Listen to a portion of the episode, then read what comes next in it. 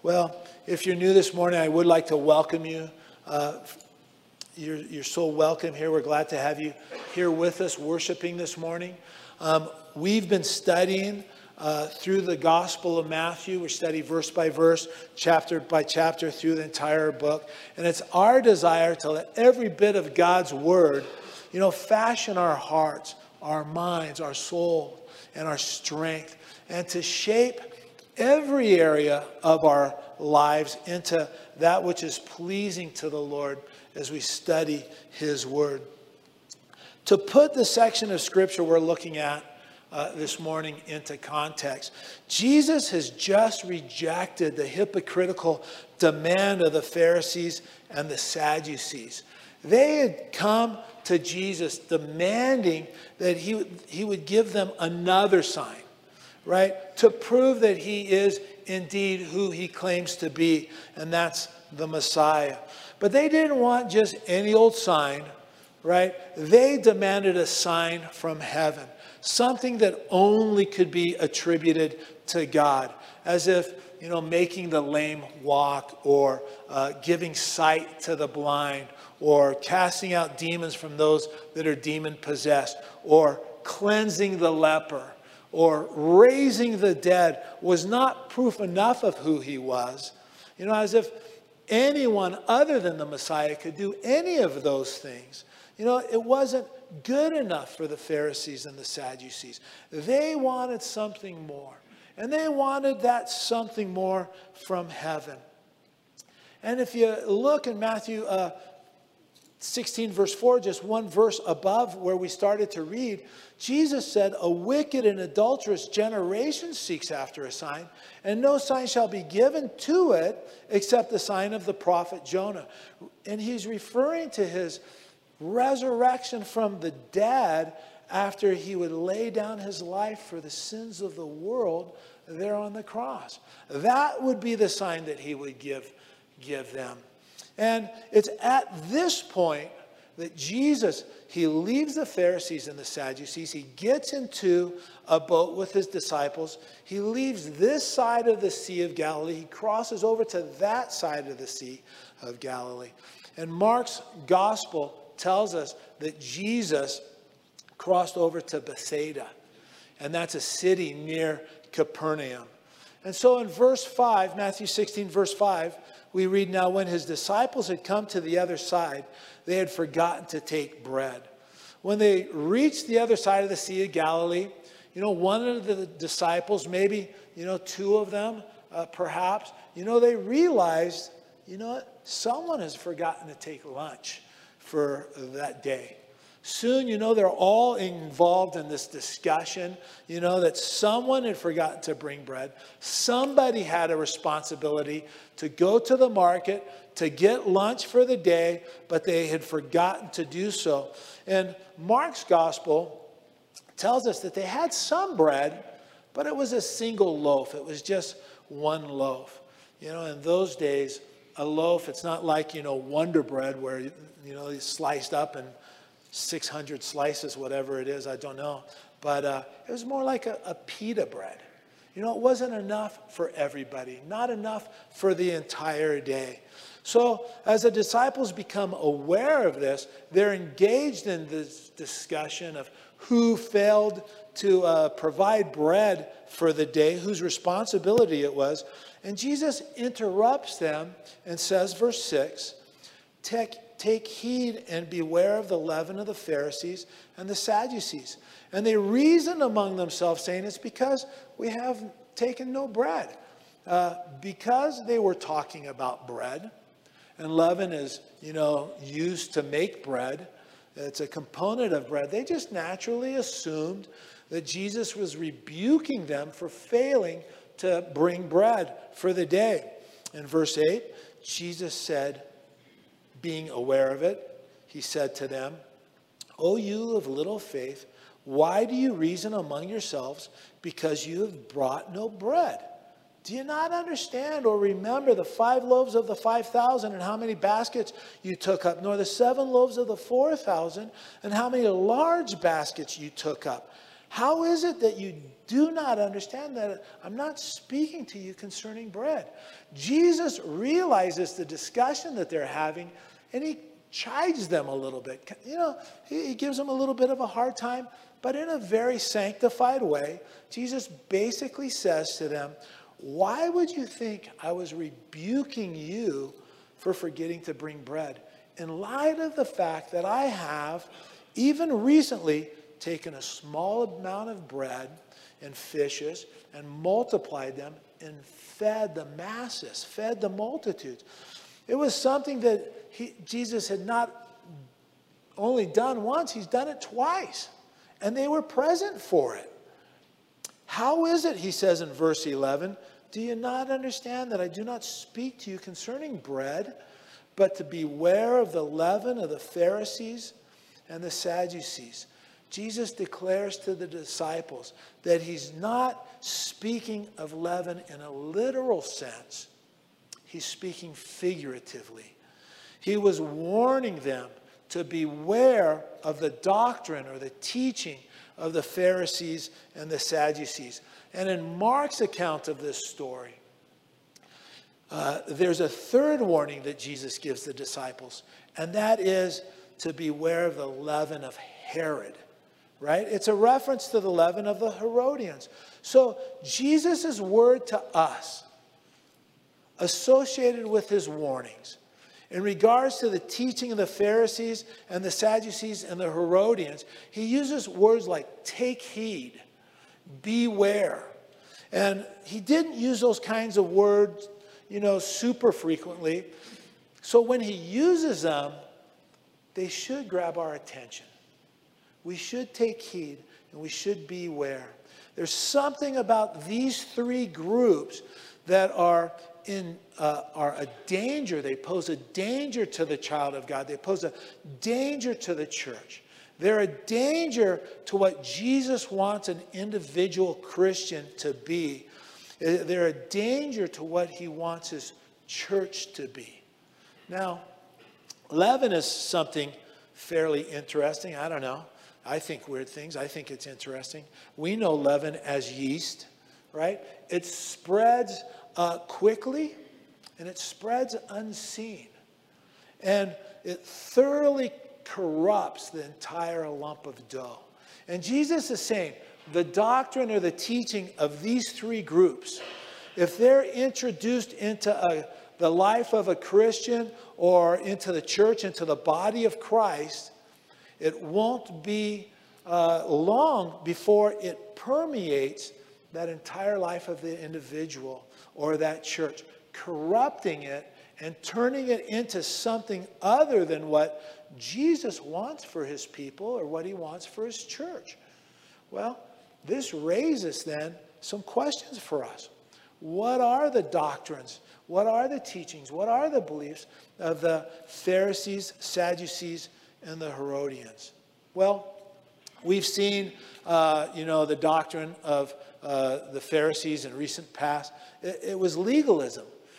A legalist is a person that adds to the Word of God. They're not content to read the Bible, to read the command which God um, gave written in His Word, and simply obey them, right? The legalist will look at those commands found in God's word and make them even more demanding than they actually are intended to be.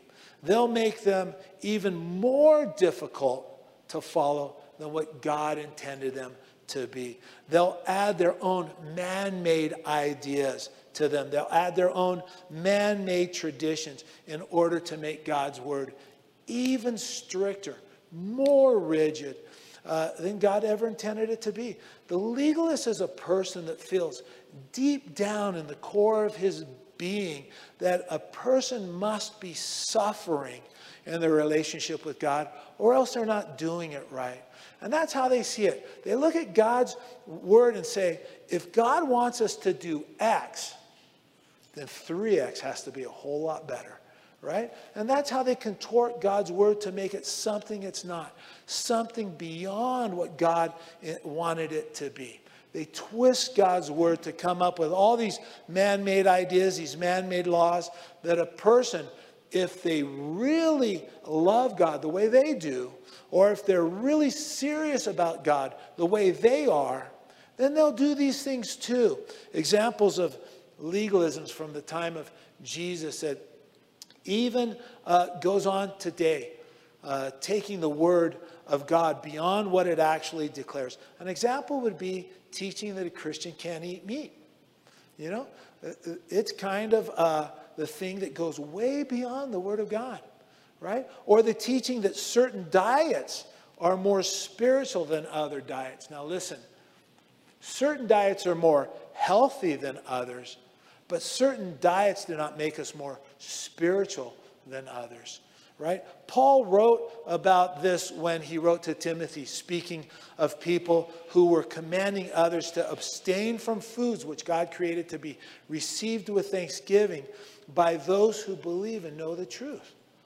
Certain diets can be more healthy than others, but not more spiritual. And the Bible teaches uh, that as Christians, it's not to become a point of contention for us. It's not something that we're con- to contend over. Paul wrote to the church in Rome, Romans 14, 17, and he said, For the kingdom of his God is not eating and drinking. That's not what we're about primarily, but righteousness and peace and joy in the Holy Spirit. Another example of legalism would be forbidding people to marry. Um, forbidding people to marry, implying that in every case, being single is more spiritual than being married. In the same list of things that Paul wrote to Timothy about, you know, he spoke uh, of those legalists who forbid others to marry.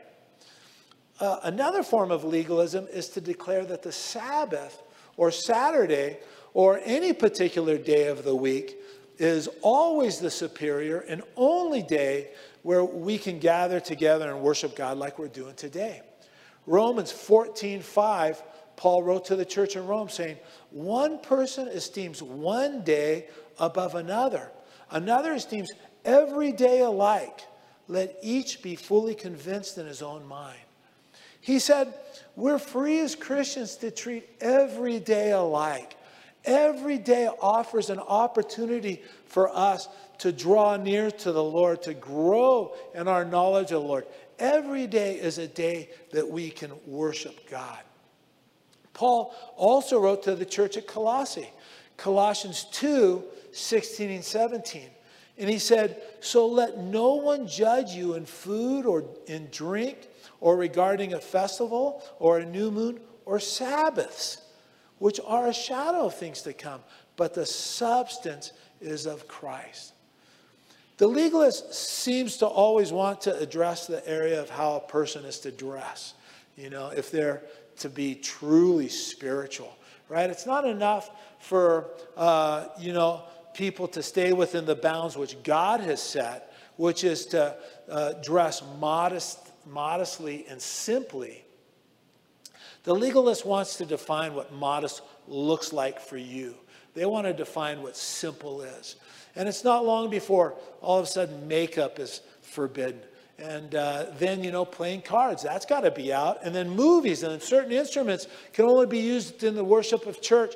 And a whole lot of other things just get heaped up and piled on. The legalist wants to intrude into people's lives in areas that are meant to be left to the Holy Spirit.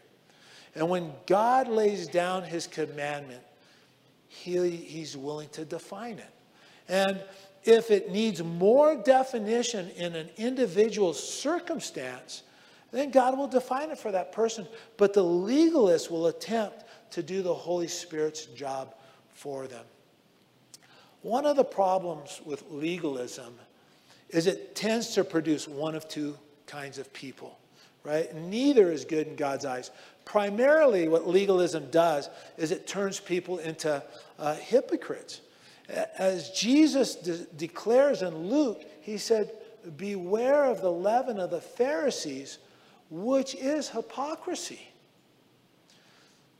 That was the single great sin of the Pharisees. So, what is the relationship between legalism and hypocrisy?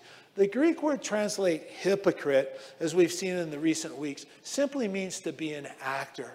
You know, legalism turns people into actors. In the ancient world, an actor wore a mask.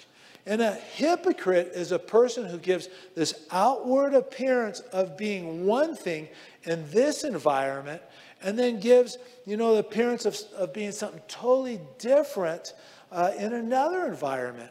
Religiously speaking, it's when a person gives the appearance of being spiritual in this environment in, uh, you know, the church.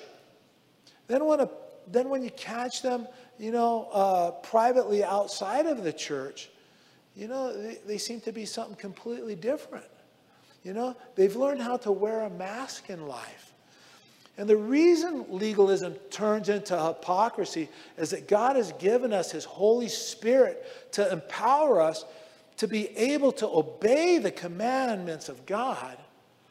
But He's not given us the power of the Holy Spirit to obey the legalistic, man made rules and regulations that the religious men and women want to heap up on us right? So when they take the Word of God way beyond what God intended it uh, to be, now I have to obey these man made interpretations and rules in my own strength.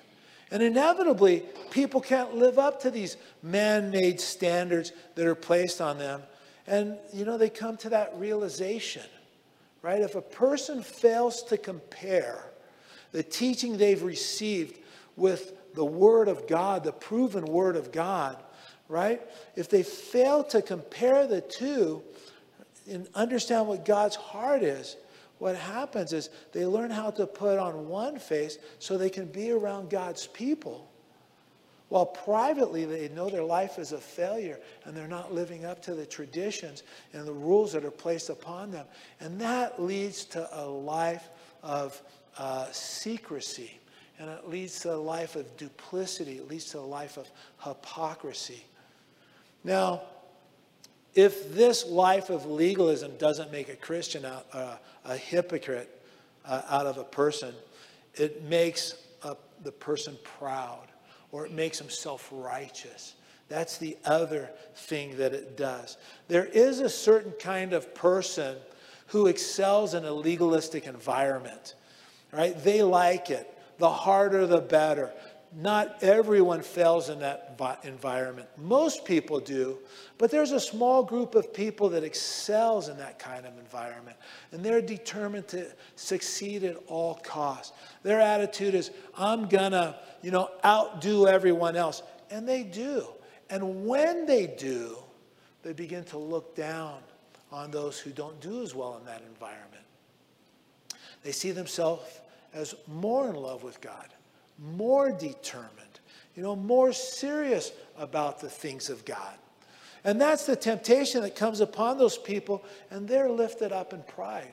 And Jesus gave a parable of the Pharisee and the tax collector addressing this issue of pride. I mean, you remember the story the two men went up into the temple to pray, and a, a Pharisee was one, and the other was a tax collector. And, and Jesus said, The Pharisee stood there and prayed with himself. God, I thank you that I'm not like other men you know, extortioners, unjust, adulterers, or even as this tax collector. You know what? I fast twice a week. I give tithes of all that I possess.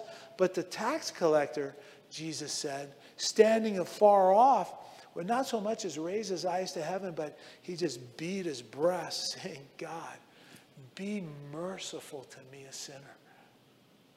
And Jesus said the, the Pharisee prayed with himself. I mean, it cracks me up every time I read it. I mean, praying to yourself is, is worthless. That prayer doesn't go anyplace right? Then Jesus said, the tax collector, because he was being genuine, because he was humble regarding his condition, his prayers came up before God and he went home justified. And the lesson Jesus gave as a result of the story was everyone who exalts himself will be humbled, and he who humbles himself will be exalted. Legalism is always a terrible thing. But at its worst, it's most dangerous when the legalist begins to tamper with God's plan of salvation. God has declared that salvation is a free gift of God. Salvation is extended to each of us as a free gift in His Son. And God says in Ephesians 2 8 and 9, For by grace you have been saved through faith, and that not of yourself. It's the gift of God, not of works, lest anyone should boast. Jesus said in the most famous verse of the Bible, you guys can all quote it with me too. For God so loved the world, he gave, right? Salvation is a gift. For God so loved the world that he gave his only begotten Son, that whoever believes in him should not perish but have everlasting life. Paul wrote to Titus, Titus 3 5, saying, Not by works of righteousness which we have done, but according to his mercy he saved us through the washing of regeneration and renewing of the Holy Spirit. Now, if any religious person comes along and teaches that we're saved by some good deed or by some religious act or that some human effort is needed in order uh, to be saved, that person is to be rejected outright. We're not to give them the time of day. Anyone that comes along and says a man or a woman can be saved or come into good graces with God through believing Jesus and, and they list something else, you know what? That's tampering in an area that's very dangerous to those people that are sharing that message. But it's also very dangerous to the people that they're trying to influence with that message. Jesus supplied us with a finished work of salvation. Jesus cried out there on the cross, It is finished. Tetelestai, paid in full. Nothing can be added to it. Certainly not worshiping on a Saturday, not by keeping dietary laws, not being circumcised, certainly not by keeping the Ten Commandments or being baptized or regularly attending a church. It's not Jesus and anything.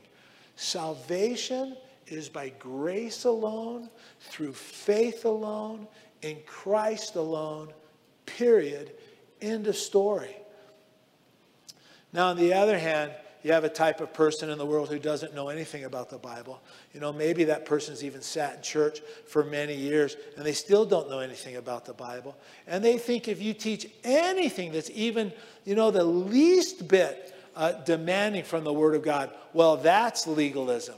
You know, they think Christianity is all cotton candy and lazy boys, you know, uh, cold drinks being brought to you on hot summer days, right? And they look at God and say, it doesn't matter what kind of life you live as long as you're sincere. You know what? As long as you're accepting of others, just accept all religions. You know, as long as you uh, you're loving in this life, because after all, God is a God of love.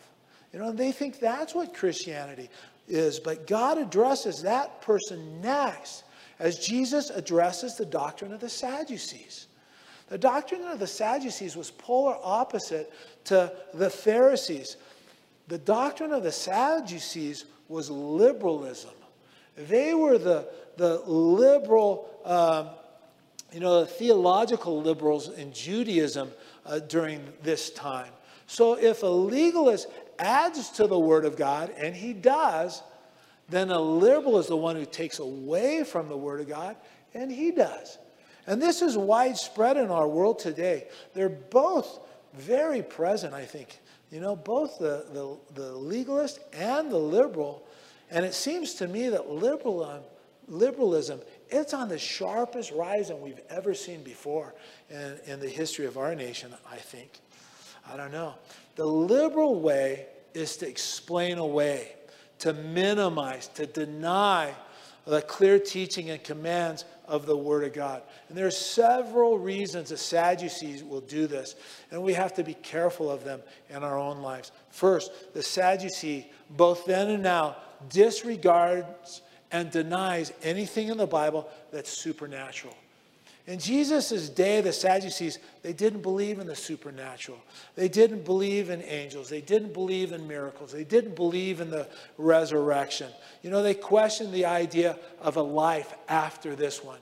They questioned the idea of a soul. They questioned the idea of eternal punishment, right? They were the rationalist and the materialist of their day.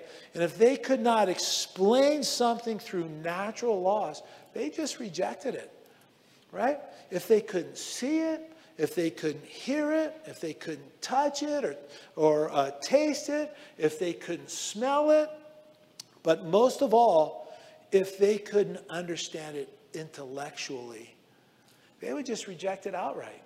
Now, you know, all of that sounds very intellectual doesn't it? I mean, we see a lot of it in our day. But the fact of the matter is, they were engaged in the worship of their own minds. They were worshiping their own intellect. They worship their own understanding. That's what a Sadducee does today. They make a God out of their own minds. And anything that doesn't fit into the confines of their own understanding, they simply reject it. And the problem with that is, in a relationship with God, God does not have our limitations, right? If you're going to have a relationship with God, with the real God, not the God uh, of your own making, the God in your mind, but the God of the Bible, the one true and living God. Besides Him, there is no other. If you're going to have a relationship with Him, you're going to have to get used to mystery. Because anytime uh, you have the finite, that's you and me, engaged in a relationship with the infinite, that's God Almighty, there's going to be things you don't understand. You know, you're, you're only going to be able to track with God so far, right, on any given subject. We're to track with God as far as we can, but there comes a point where we need to uh, just trust Him as that truth extends on into eternity. Right? A relationship with God involves mystery. Mystery is actually a wonderful thing. You know, in a relationship with God, no one should look at it and just, you know, say otherwise. It's something that's to be rejoiced in. If God was small enough for me to understand, He wouldn't be big enough for me to worship. If I can understand Him, if he fits within the confines of my understanding, then he's smaller than my mind. Therefore, he's less than me and uh, not worthy of my worship. Why would anyone bother worshiping something less than themselves? It doesn't make any sense. Jesus revealed the, the fatal flaw of the Sadducees, Matthew 22, verse 9. And he said to them, you are mistaken not knowing the scripture.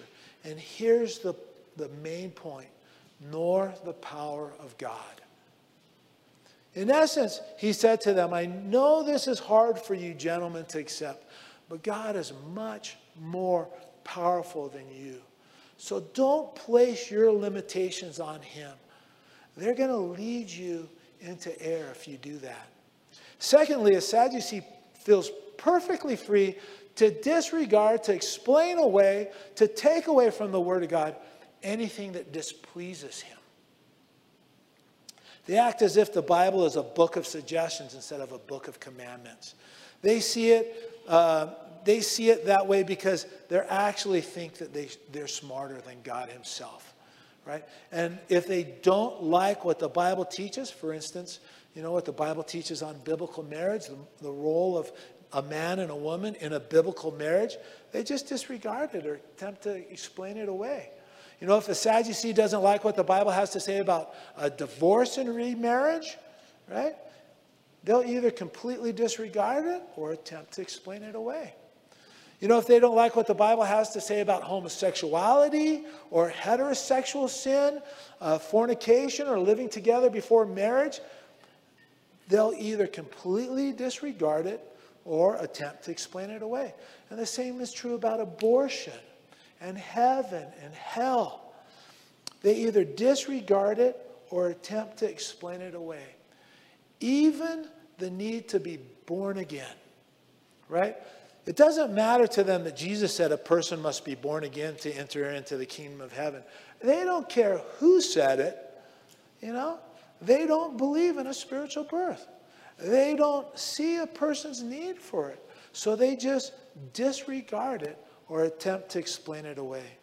The problem with the Sadducee is that they're just full of themselves. And forgive me for my directness, but that's the truth of the matter. They're full of themselves, they're full of pride. And they lack a much needed fear of God. The third reason Sadducees are a group of religious people, um, you know, that their philosophy should be avoided. What they did was uh, they love the things of the world more than the things of God. You know what? They love power. They love prestige. They love money and the comforts that are afforded by it. They love pleasure and they love the good things of this life. So when they came across any scripture that would get in their way of enjoying these worldly pleasures, they just re- disregarded it or attempted to explain it away. Their reputation, the Sadducees' reputation before the world is very important to them. They want to be popular, everybody's friend. They want to have some kind of relation to God while being accepted by the unsaved population around them. What the world thinks of a Sadducee is very important to them, right? It's more important to them than what God thinks of, of them. So they're very willing to cast away anything in the Bible that might label them as intolerant, narrow minded, uneducated, or unenlightened. They're more than willing to throw out anything from the Word of God that costs them in terms of material things, personal relationships, in terms of position, power, and reputation. So Sadducees were the religious liberals of their day. Well, again, Mark 18, verse 15, Jesus also warned of the leaven of the Herodians. And the Herodians in Jesus' day were those who supported King Herod or the lineage of Herod. Herod and later on his offspring, they ruled in Israel under the oversight and the blessing of Rome. Herod uh, you know, the Herodians looked to Herod, to this Edomite family, as the best hope for their problems that the Jews were facing at the times. So they were Jews who pinned their hopes for the future, not supremely on religion, not supremely on the Word of God, but on the government, on politics and politicians. They looked to the government, they looked to men man as an ultimate solution for their problems. You know, their view was listen, Rome is real, Rome rules the world. So let's accept that as our reality. Let's try to gain some influence in the world by working with uh, the only one we know that's slightly even interested in our cause. Let's look to the only one we know in the system as our champion, mainly Herod and then his lineage. Now, Herod the Great considered himself the king of the Jews. He observed some of the Jewish laws. But most Jews knew that Herod and his lineage after him was more concerned with power than he was for the actual Jew. The Herodians thought, you know what? You have to take what you can get and just make the most of it. Okay, Herod's the best thing that we have, and we have to go wherever he's willing to take us. You know, if we don't jump on board, then we'll uh, just get left behind. So the Herodians were the combination of Jewish religion and politics. Probably the best way to describe the leaven of the Herodians would be bad politics right? For the Christian, the Bible teaches that there is good politics, and there is, okay? But there's also bad politics. There's good political involvement, and there's bad political involvement. Good political involvement, of course, includes things like voting and using anything God has given us as citizens of this nation to influence our nation for righteousness' sake, right? For what God defines as right as wrong in His Word. Jesus said that we are to be salt and light in this world. We're to have a prefer, uh, preserving influence in this world, right? Good politics would include running for political office as the Lord leads, right?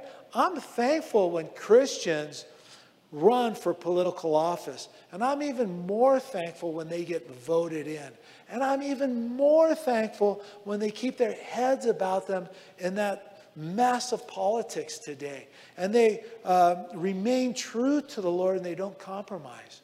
So please, you know, don't misunderstand me in regards to this. Christians running for office in order to influence the world for God and righteousness, you know, and staying committed to that end, that's a very good thing. That's a very good thing. Look at Joseph and Daniel in the Old Testament. I mean, they were two men that God raised up in the political arena next to kings, you know, put them in a position of influence in order to advance the purposes of God in those nations, as well as, you know, in the uh, human history. God's people being involved and engaged is important, and it's a good thing. It's a good thing. In good politics, the Christian never pins their hopes on the government or a man as an ultimate solution for man's problems. In good politics, a person never thinks that the health and advancement of the kingdom of God is dependent upon a man or upon the government.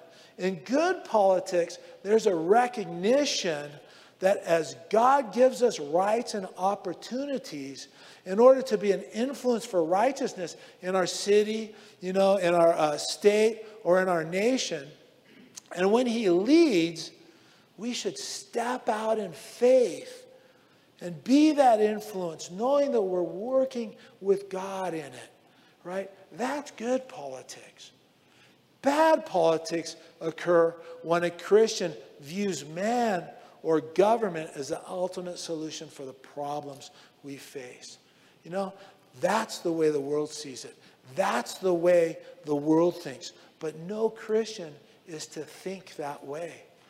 Bad politics is when Christian uh, when a Christian believes that a man or government is the ultimate solution for God's people, right? Bad politics occur when we view the solution to the problem of our city, our state, our nation, or the world to be more political than spiritual. That's worldly thinking. That's bad politics. Bad politics occur when a Christian or a Christian church or Christians in a community or a nation become so identified with politics that they're identified more as a political movement than a spiritual influence in the world around them. That's bad politics. Now, you know what? I recognize that there's a segment of the world that would look at us as Christians and say any involvement that we have in the political arena is too much. You know, they look at us and say, look at them. All they're about is politics. You can't please any one of them. You know, I'm not talking about that person right now. But there is a line that, became, that can be crossed when a person who has no bias, or has no political agenda, when he looks and sees a Christian identify themselves in such a way, in their mind, without any effort at all, they genuinely become confused about whether Christianity is a spiritual kingdom, which is what Christianity is supposed to be all about, or whether it's something that's really more of a political voting block within a nation, right? in an attempt to maintain proper identification in the eyes of the world. It doesn't mean that Christians shouldn't be engaged, but it does mean that leaders within the church and Christians as individuals should take great efforts to explain to those people why this particular, particular issue is not just a political issue, but it's more of a moral, spiritual issue, right? And that's why we're engaged, because it's a moral, because it's a political issue. So as people listen to us and watch us, they realize we're engaged because we're Christians. You know, that we're not just Christians involving ourselves in politics, but should, we should be able to be seen by those people for who and what we are as Christians. And that what God has called us to be in this world compels us to get involved in various political issues. We need to have that type of clarity so the world is not confused regarding us as they watch us from a distance.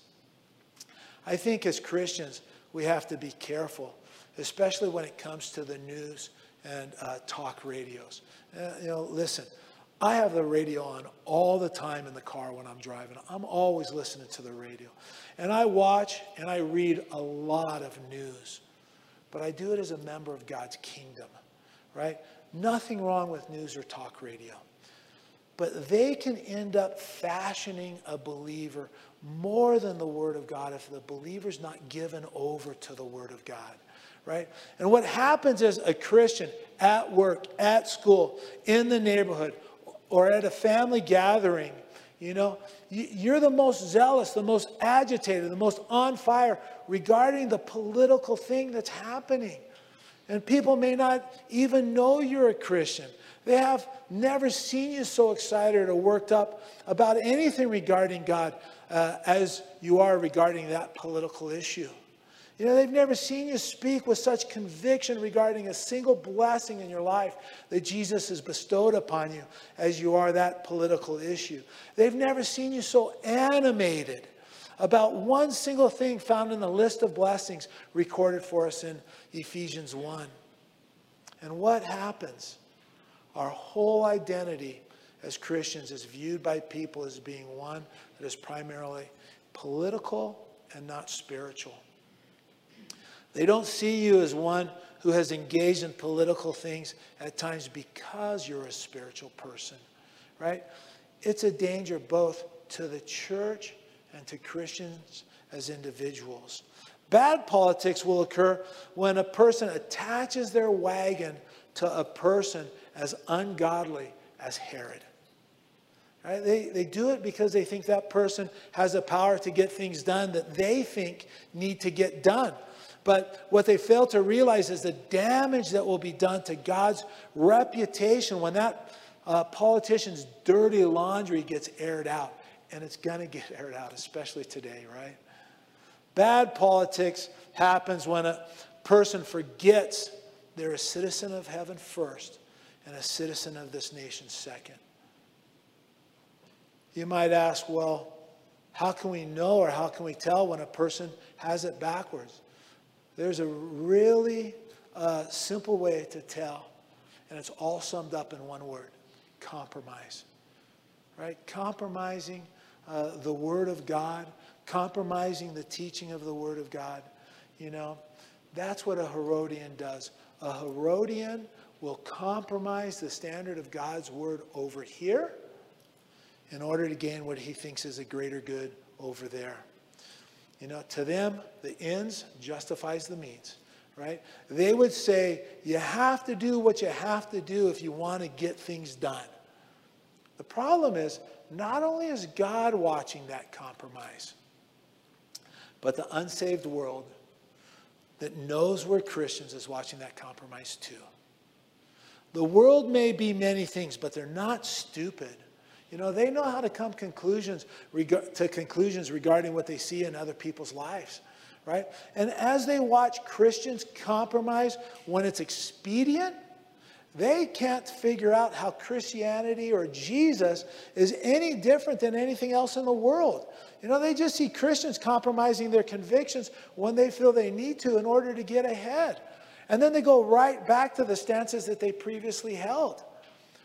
God in His Word, from one end of the Bible to the other, says, I don't need the help of your compromises.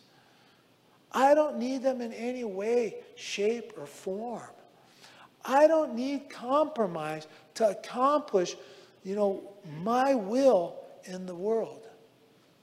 Bad politics occurs when a person gets involved and they lose the quiet heart of faith in the middle of it all. They become very agitated, they become desperate, they become impatient, uh, they become uh, very aggressive. In other words, they become a person that no longer, longer looks like Jesus. They no longer represent the, na- the nature of Jesus. You know, they may be carrying the message of God into that arena, but they become like Jonah, failing to carry the nature of God into that arena. And you realize as you look at their lives that there's something else that has become the master passion of their life. You know, there's something else on a day to day basis that is fashioning them into the person that they've become rather than being fashioned into the image of Christ through spending meaningful time with the Lord in His Word and in His prayer on a uh, in prayer on a daily basis, allowing Him to make us more like uh, Jesus in the environment that He's placed us in. There are a lot of other things we could talk about related to all of this, but suffice it to say that as Christians, we need to be active, as active as we can be in every way that He leads us to be active in, right? But it must be done with uncompromising spirituality. It must be done with a great, an unmistakable clarity before the world regarding the spiritual side of the issue we're getting involved in. It needs to be communicated clearly to anyone who may be watching what's at stake in terms of righteousness before God. As, and we must do it in a Christ like manner. Otherwise, we find ourselves infected with the leaven of Herod in a compromising unity with the political system uh, of the world. And even worse yet, being identified primarily as part and parcel of that political system, you know, in the minds of those that are lost. It's vital that we don't do anything in this world that yokes Christ with what's corrupt or to represent ourselves as his ambassadors in such a way that causes people to think of us as Christians supremely as a political movement other than a spiritual one. So, the leaven of the Pharisees is legalism, the leaven of the Sadducees is liberalism, and the leaven of the Herodians is bad politics. Now, you tell me, was Jesus wasting his breath 2,000 years ago, or did he know what he was talking about? You know what? What Jesus says here in our passage 2,000 years ago is as important today as it ever was, if not more important. You look at the average person and how Christianity is represented to him. Again, I'm not talking about that guy who's looking for uh, any reason to refuse Christ, you know, to reject Christianity. I'm not talking about that guy that hates God's people. I'm talking about the average person. And you look at how hard it is for them trying to come in contact with Jesus, trying to discover what Jesus is all about, trying to discover what the Bible really has to say. And you look at how often what it is that they're presented with legalism, liberalism, people just explaining away the Word of God. Or they look at the body of Christ and they see those that have crossed the line, at that person, uh, you know, and that person who is genuinely seeking, genuinely seeking to know God says to himself, well, I guess Christianity is really more of a political movement than anything else. I mean, that's what's really driving them. You know, that's really what's at their heart. And Jesus says to us, if any one of these things, God forbid if, if any of these things, but Jesus would say to us, if any one of these things become what we're really all about, if these things are allowed into our lives, it will permeate our lives and it will completely corrupt what God has called us to do for his kingdom. Honestly, I think, you know, this is just a timely exhortation for us as Christians, you know, in light of the world in which we're living in today. A timely exhortation for us as a church, but also for us as individuals. We want people to look at us and see Jesus. Man, that's our desire. That's our goal. We want them to see us as different in this world. They want, I want them to see a difference in each one of us. We want to be an influence in their, uh, to be an influence in their lives that will lead them to the one true and living God, that will lead them to faith in Jesus Christ as their only hope of salvation. We want them to see what produces a life like ours. And by the grace of God, you know what? We're not perfect. I'm not perfect. Man, I am a sinner.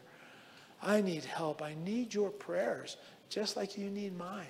We're not perfect by any stretch of the imagination, but we're growing. We're growing. But we want them to see what produces a life like ours is being born again by the Holy Spirit and beginning a very real personal relationship with God. And then quietly and powerfully living a simple life of obedience to His Word and to His calling upon our lives. That's what is to be represented supremely through this church and through our lives as individual Christians in this world. Let's pray. Father, we just thank you, Lord, for your word. We thank you for the insights of your word. Lord, we thank you for the warnings within your word, Lord. Without the warnings, we'd have no idea. We would just be led every which way, Lord. But with the warnings, we can stay on point and we can be on track. Lord, guard our hearts from ever allowing any of these things to enter into our life and draw us away from a simple relationship with Christ. Placing our faith in Him, learning about Him, growing in our knowledge of Him, Lord, in just being lights to this world. Let your word, and I pray this timely exhortation, Lord, have. Um, Weigh in our hearts today and create in us the men and women you want us to be, Jesus. We ask these things in your name.